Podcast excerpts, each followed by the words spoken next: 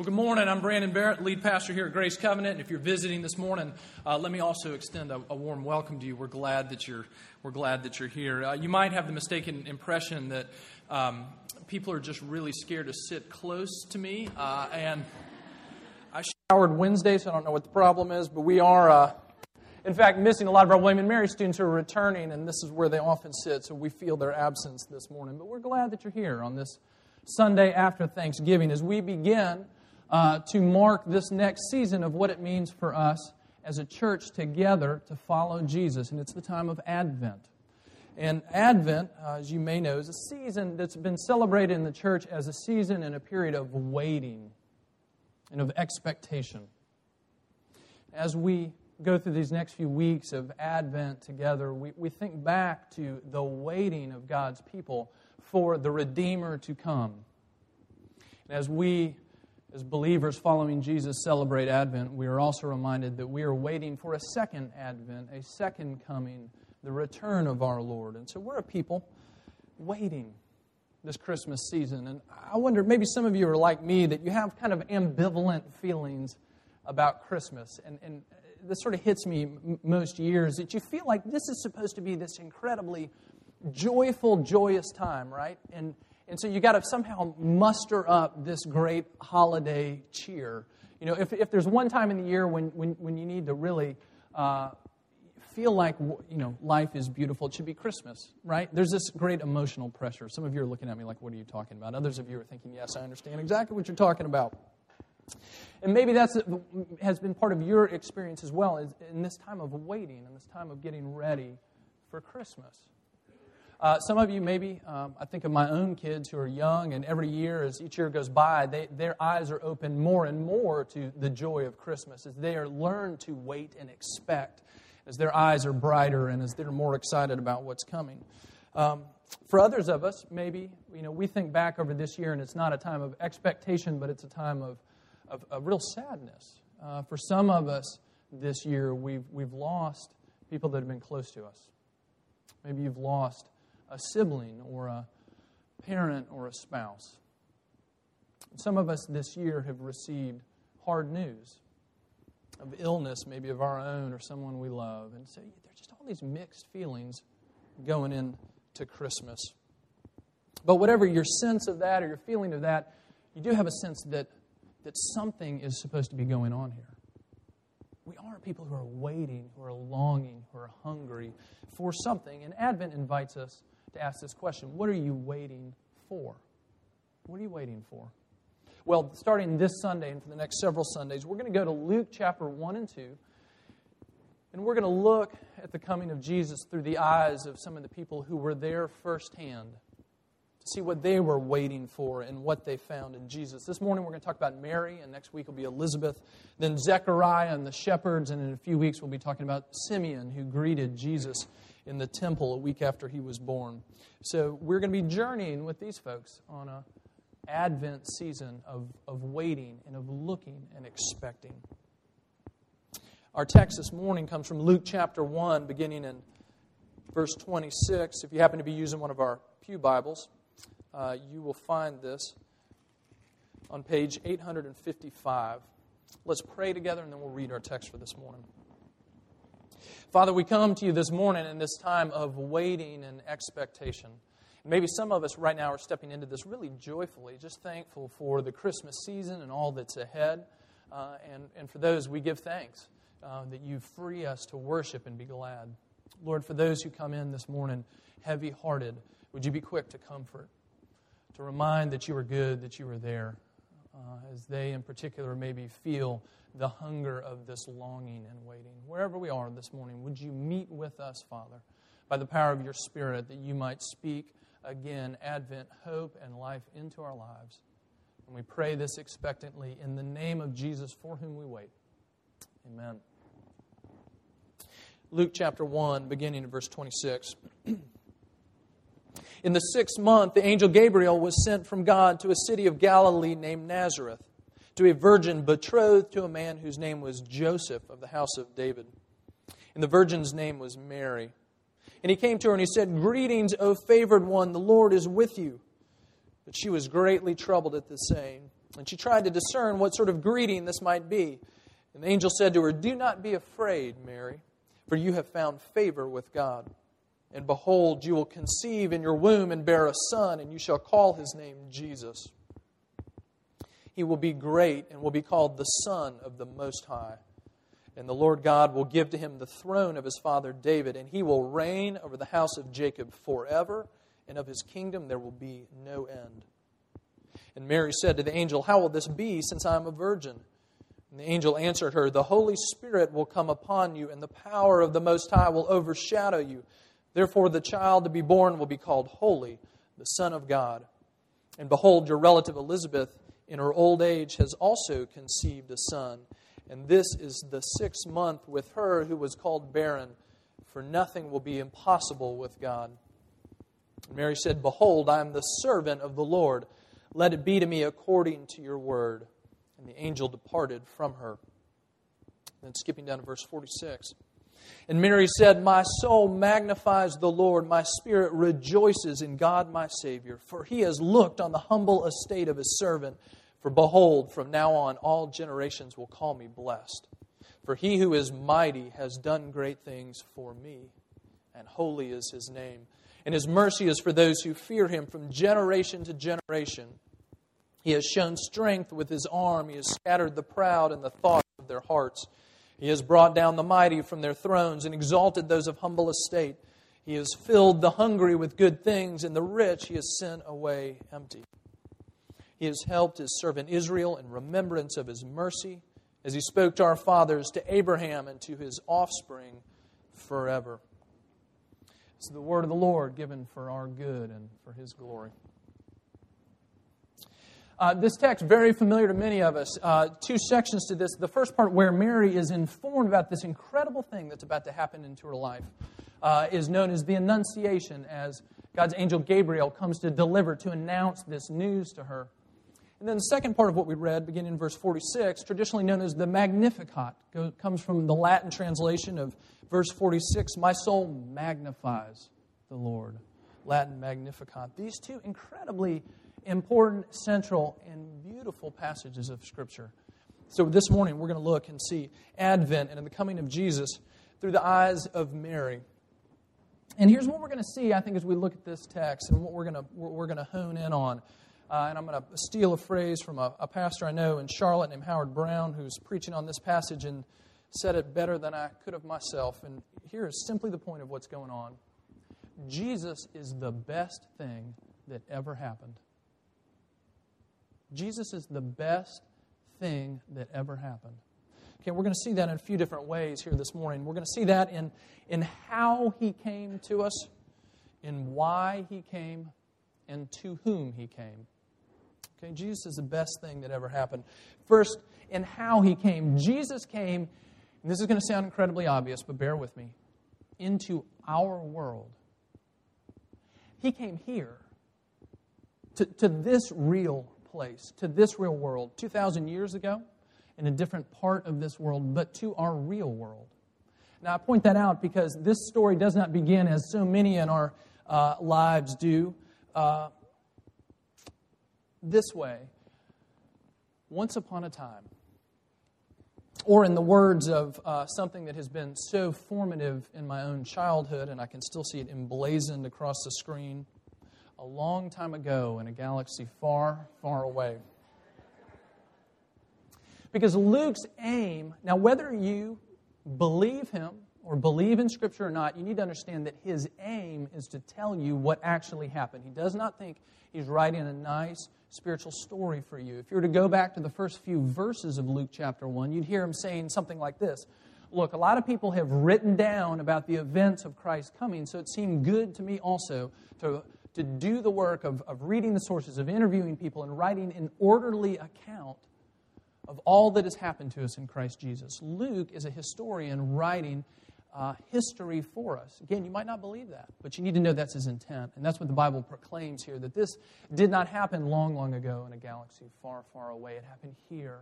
Jesus stepped into our world.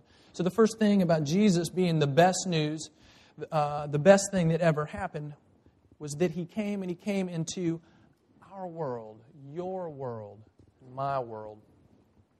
And he did it in a surprising way, not the way maybe you or I would have picked, because Jesus came in utter obscurity. Okay, if you're going to come in and bring usher in a new kingdom and your aim is to utterly change everything about the world, then you don't do what Jesus did, a back corner of the world, one of the far ends of Palestine, far away from the seats of power. He didn't come to Rome. He didn't come to where imperial power held its sway. He came in the midst of an oppressed people, Jewish people living under the thumb of the Roman occupiers. And he did what we would not have done. He runs opposite of every impulse we have to grasp and to seek power. He comes in the middle of utter obscurity. And then we see that Jesus came not only in our world and in obscurity, he came through a miracle. Look at what it says here in verse 34. As Mary asks an incredibly pertinent question, Mary says to the angel, How will this be since I am a virgin? And the angel goes on to explain. He says, The power of the Most High is going to overshadow you. The Holy Spirit is going to come to you. Something miraculous and unheard of is going to happen to you. Now, we might find ourselves being uh, 21st century uh, scientific snobs at this point when we think, you know, we know that children are not born to virgins. But all those uh, benighted people living in the ancient Near East, bless their, bless their hearts, they didn't know how this worked, right? What does Mary say? That's exactly her question. She knows how this works. How is this going to happen since I'm a virgin? And the angel says this is going to be a child like no other. And yes, God is stepping into our world, but in a way you would have never expected.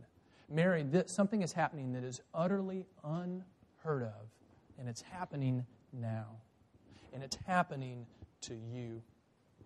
And then we see that Jesus came through this miracle and that he comes, God comes to us in the flesh. Look at the remarkable things the, that the angel says about Jesus here. Verse 32. He will be great. He will be called the Son of the Most High. And the Lord God will give to him the throne of his father David, and he will reign over the house of Jacob forever. And of his kingdom there will be no end. Who is this son that is coming? What does he say? He will be called the Son of the Most High.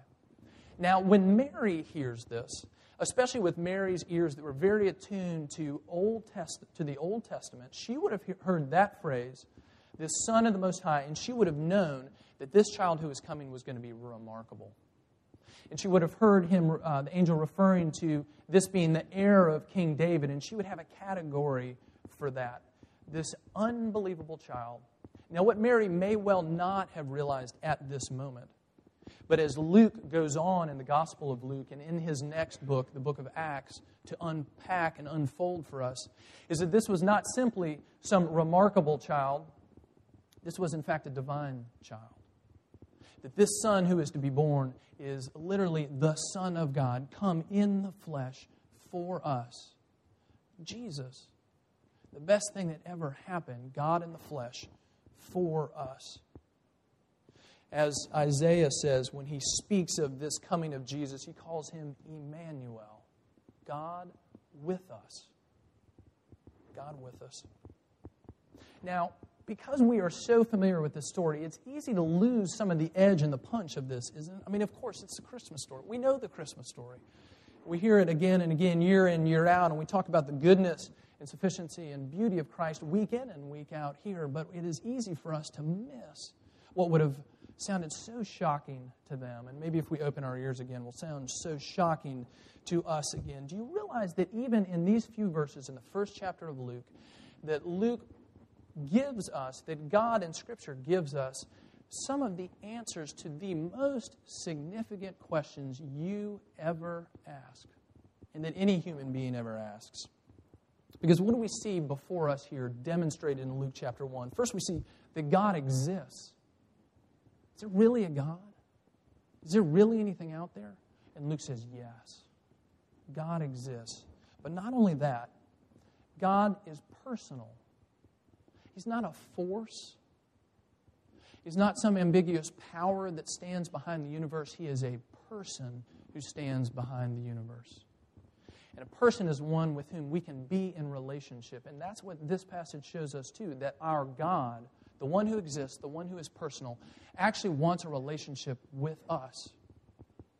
Now, of course, that doesn't shock you because you're, you know, exceedingly good looking, socially adept, well above average. Of course, God would want to know us, right? For the readers of Luke and for us, isn't it amazing? God wants to know us. He comes to us, and He comes to us in the person of His Son. Not only that, we see that when He comes to us, God forever after now understands experientially our lives from the inside, not just from the outside. Because He has taken on flesh, He has breathed our air, He has felt our pain, and that means that for you, wherever you are right now in the ups and downs, and the struggles and joys of your life, if you're asking this question, what could God possibly be up to in this? Even in the midst of that question, you need to know at least one thing. It is not that God does not understand, because He does. Because He has experienced this life from the inside. And the incarnation of Jesus shows us that. Here's something else He shows us. God knows, as we do, that our world is tremendously screwed up. We feel the hard effects of that all the time, don't we? Our relationships, our work, our families, having to mow the grass every week. So many ways we see that so many things in the world are so broken. And we see in the incarnation that God knows the world is messed up too, and that He is doing something and in Christ has done something about it. He sees, He cares, and He is stepping into the mess with us. And that means that He, because He is this, knows this, and made us, He knows that you are waiting for something. You are looking for something. You are hungry for something this Advent season, and He knows what that is, even better than you do, and better than I do. Because Jesus is the best thing that ever happened. We see that in how he comes. We also see that in why he came. Two things I want to point out this morning. Jesus came to reverse and to reign. Okay, first to reverse. To reverse the expectations and the basic structure of our world, to turn it upside down. Okay, we see this, the start of this in verses 51 through 53. Look back there with me, please. He has shown strength with his arm. He has scattered the proud in the thoughts of their hearts. He has brought down the mighty from their thrones and exalted those of humble estate. He has filled the hungry with good things, and the rich he has sent empty away. He's come to bring reversal. He's come to bring down the proud and to raise up the humble scattered the thoughts of the proud, brought down the mighty from their thrones, sent the rich away empty. That is part of the message of the gospel that God comes to bring down the proud. Those who will not give God central place in their lives, those who will not, uh, or those who above all seek to seek God as a means to their own ends rather than finding God as a joyful end in and of itself. Or maybe simply those who don't and won't realize and own up to the truth of our lives that we are desperately broken and we need God. Something's terribly broken in our lives and our relationship with God, something only God can fix. And the proud, by definition, will never see this. And all of us in our proud moments can't see this. That we are a people who come to God not with our record of our achievements, not with our long list of worth, not with our beauty and our intelligence, not with any of that. We come with our sin and our brokenness and our need. Because God has come to bring down the proud and raise up the humble. And this is the reverse of what we see everywhere else around us.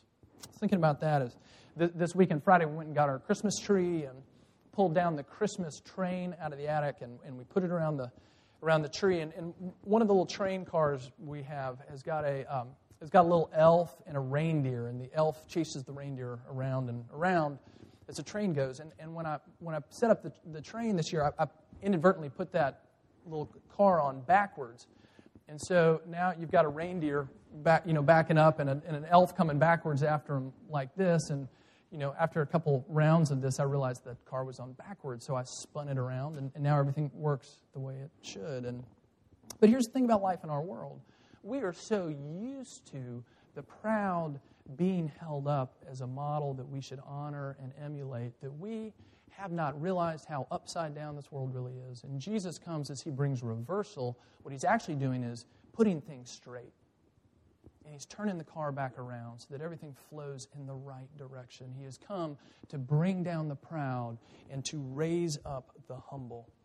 And he came in humility himself. He comes embodying humility. Now, let me ask you this Have you ever really tried to be humble and to really do something humble? And if you have, it's sort of it's hard, isn't it? You know, uh, this uh, driven home to me a number of weeks ago when all our students are in town and, and, and things have been very full here. So the next Sunday I came back uh, and here before the first service, so, so got here early, and, I parked at the very far end of the parking lot, you know, 900 yards down there. So I park in the far end of the parking lot because I think, you know, it's going to be crowded, and, you know, I don't want people to have to walk a long way. And man, you know, I'm, I'm, what a great pastor I am. You know, I mean, honestly, just the humility that just exudes from that. So, I, so I parked there feeling pretty good about myself, and I, and I come back, and after the service, uh, second service, as everybody leaves, walking back in the parking lot. And, and you may know this, uh, our, our, deacons, uh, every, every Sunday, one of our deacons serves as the deacon of the day. It's, it's one of the many ways our deacons so faithfully serve our church. And the deacon of the day, he comes in early and he unlocks. He makes sure everything flows smoothly on a Sunday morning and locks up and all that stuff. So I'm walking, after all the services, I'm walking back to my car, and the deacon of the day happened to be Richard Wilmoth. And so, uh, so there I am walking to my car, and I get out there, and Richard's car was about three spaces closer to the building than mine was. And I thought to myself, I've out deaconed the deacons. What Richard needs is a little more humility in his life.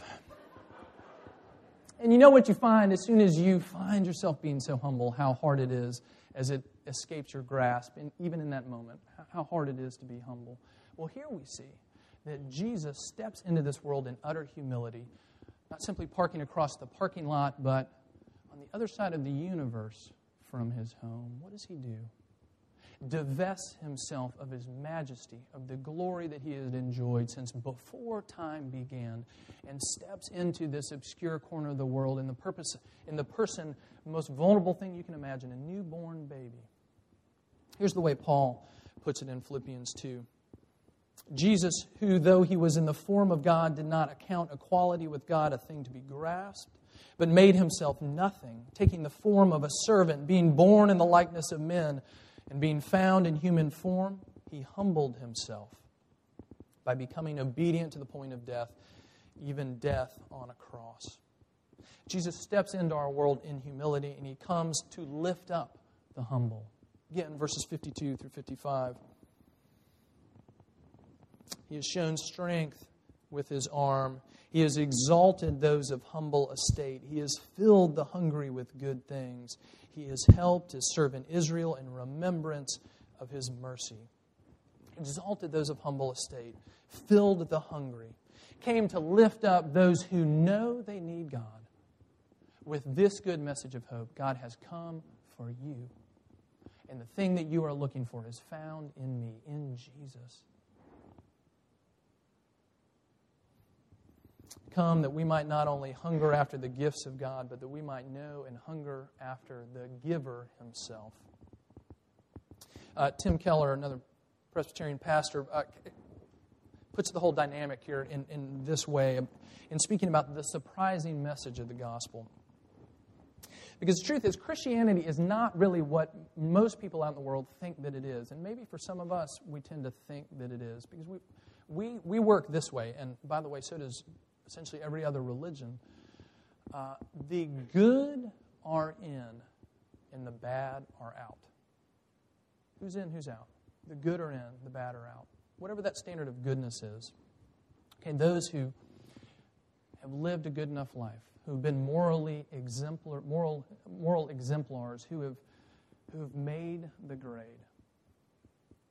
They've come to church enough, they've given enough money, they've helped their neighbor enough, they've done all the right things, or those who just have not made the grade, made some poor choices along the way. Marriage just doesn't shine like that of the morally exemplary people. Maybe they've, maybe they've done some serious things along the way, and at the end of the day, the good are in, the bad are out. Well, what this passage tells us is that is not the gospel, but rather the humble are in and the proud are out. Because if you're living on this grid of the good are in and the bad are out, that's going to lead you to one or two one of two places. It's either going to lead you to this subtle, intolerant pride. My marriage works. Look at theirs. Go to a restaurant. Look at those kids running around. Ugh. Look at my two perfect kids sitting up straight, using the correct fork. Ah, but theirs. You know, look at that guy slacking off at work again. If only he had a work ethic like mine. Whatever your standard of measurement is, we're going to look down on those who do not make the grade. Or you're going to go to the other extreme. You're going to see that standard of goodness and you're going to be very aware that you do not live up to it. And so instead of intolerant pride, that is going to push you to this desperate, grasping despair because there is a standard, and once again, I have not met it. Is there any hope for me? And Jesus comes and reminds us, even in his birth, that it is not the good who are in and the bad who are out, but the humble are who are in and the proud who are out. Because the humble know that their only hope is in the graciousness of God, not in their achievement, not in their record, not in their stellar family, not in their list of successes the humble know that their only hope is in Jesus. And the proud want to hold on to everything but Jesus. The incarnation shows us God reversing things as the humble are brought up and the proud are brought down. So Jesus came to bring this reversal. He also came, we see very clearly here, to reign. Look at Verses 32 and 33, back to Gabriel's announcement. He will be great and will be called the Son of the Most High, and the Lord God will give him the throne of his father David. He will reign over the house of Jacob forever, and of his kingdom there will be no end. What does he say? Words that would have been very uh, recognizable to Mary. Finally, the coming king has arrived, and he's coming like this. Because even as God hands the kingship of his people to David in the Old Testament, he says there is a greater king, a greater son of David coming.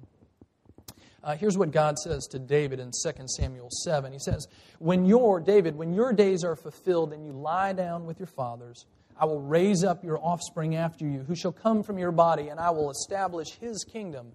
He shall build a house for my name, and I will establish the throne of his kingdom forever and your house and your kingdom shall be made sure forever before me. Your throne will be established forever. David receives this promise, and as 2 Samuel goes on, and the Old Testament goes on, you think, is it going to be his son? Uh, is it going to be the next son that comes? Is it going to be Solomon? Is it going to be Solomon's son? Who will finally be this king?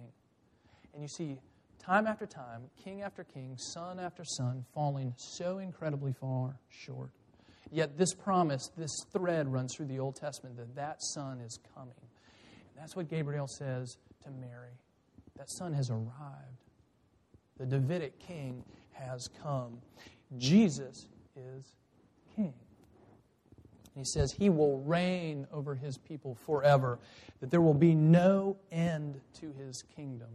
Now, think just for a moment, whether you believe this or not, but just think about it for a minute. If it is true that Jesus is king and that his throne will last forever, that his reign is unbreakable, then is there any other way for us to live and to seek to live than in harmony with that reign? Jesus is king. So he lays claim to every square inch of our lives. Everything falls under His sovereignty, under His dominion. He is our King. And He calls us to live in His good reign. What do we need to hear about this reversal and Jesus coming as king? Are we too high, too proud? Do we need to be brought down? Are we too low? Do we need to be reminded of the goodness of the gospel that lifts us up? Or Jesus is king. What are you doing right now in your life with Jesus' claim to kingship, his reign that will never end? Are you a part of that kingdom? Are you stepping into it with both feet? Or do you find yourself standing on the outside, looking in to a kingdom maybe you have not tasted yet? Maybe you look every Christmas and you love the sight of Jesus the baby lying in the manger. But what about Jesus the King seated on his throne? Jesus, this King, is calling to you. Jesus is the best thing that ever happened. And lastly, we see that, briefly, we see Jesus is the best thing that ever happened in those to whom he came. And we see that he came to Mary. Verses 46 through 49. Mary said, My soul magnifies the Lord, my spirit rejoices in God my Savior. He's looked on the humble estate of his servant. For behold, from now on, all generations will call me blessed. For he who is, is mighty has done great things for me, and holy is his name. And even the words of the angels, he first greets Mary Mary, greetings. The Lord's favor is on you. What's he saying? Mary looks and hears those words from the angel, and she speaks words of praise herself when she realizes God has noticed me. He sees me. He has found me. This obscure corner of the world, this likely teenage girl, about to bear a child and bear the scorn of her whole community. This child. She says, God has noticed me. No one's ever noticed me. Yet God looks in and says, You, Mary. Now, this is a point at which Protestants get really nervous. Look what the Bible says. She says, All generations will call me blessed because she is. And so we give testimony to that today as well. Mary, this blessed one who was given the great gift and the great responsibility and the great joy of being the one, the mother of our Lord Jesus Christ. Amazing. It was amazing to Mary, and it should rightfully be amazing to us. God stepping into this, picking this young woman, bestowing his favor on her. And she sings because Jesus is the best thing that ever happened to Mary. But we see in her song, too, that who did Jesus come to? Not simply to Mary, he comes to us. Look at verse 50. His mercy is for those who fear him from generation to generation. Mary goes from this song of praise about what God has done for her, and she looks outward and says, Here is what God has done for the world. Here is what God has done for us, and here's what God has done for you. This word, this gospel, good news for us. Are you finding it to be good news this Advent season?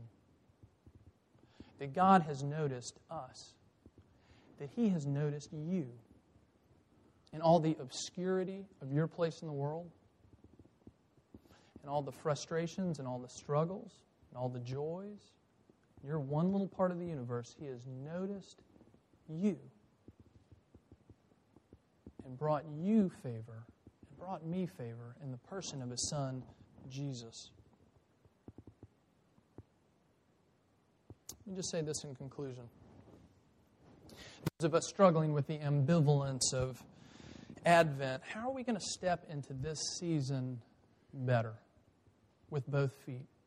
How are we going to have our eyes open to what God has done and is doing among us? Well, Mary points the way for us here in verse 38 and then in verse 36. Look what she says in verse 38 when she receives this word from the angel Gabriel, this, this glorious word that is going to, in some ways, make her life even so much more difficult for so long. He says this. She says this Behold, I am the servant of the Lord. Let it be uh, to me according to your word. She says, Behold, I am the servant of the Lord. I know my glorious and blessed place. I am God's servant. I am God's servant. The proud are brought down, the humble are lifted up, that we might be what? This God's servant. At rest in the presence of our Master, in the presence of our King. She says, I am God's servant. What would it mean for us to embrace that for ourselves, even this Advent? What are you doing in the middle of your life? Confused about your family, confused about your work, struggling in so many places. Who are we? You are God's servant. And that is a good thing to be. She goes on and says, Let it be to me according to your word. Jesus, Father, have your way with me. What does she do? She takes her life and she puts it into the hands of God, her Father. says, Whatever you think best to bring me, may it be to you according to your will, not mine. Eugene Peterson points out maybe Jesus learned to pray this prayer from his mother, because we hear this at the end of Luke Not my will be done, but yours. Mary prays it here. may we pray that. May we, like Mary, put our lives in faith in the hands of our Father. Lord, I trust you. I don't understand, but I trust you. Not my will, but yours be done. And then, thirdly, verse 46, how does she respond? Magnificat. My soul magnifies the Lord. My spirit rejoices in God, my Savior. Can you rejoice this Advent season? Can you utter praise, even if that comes through lips that have been drawn tight with pain this season? It's going to come easier for some of us than others this Christmas season. But would we be a people who rejoice, who remember again where our hope is to be found? People who remember again that Jesus is the best thing that ever happened to us. Let's pray.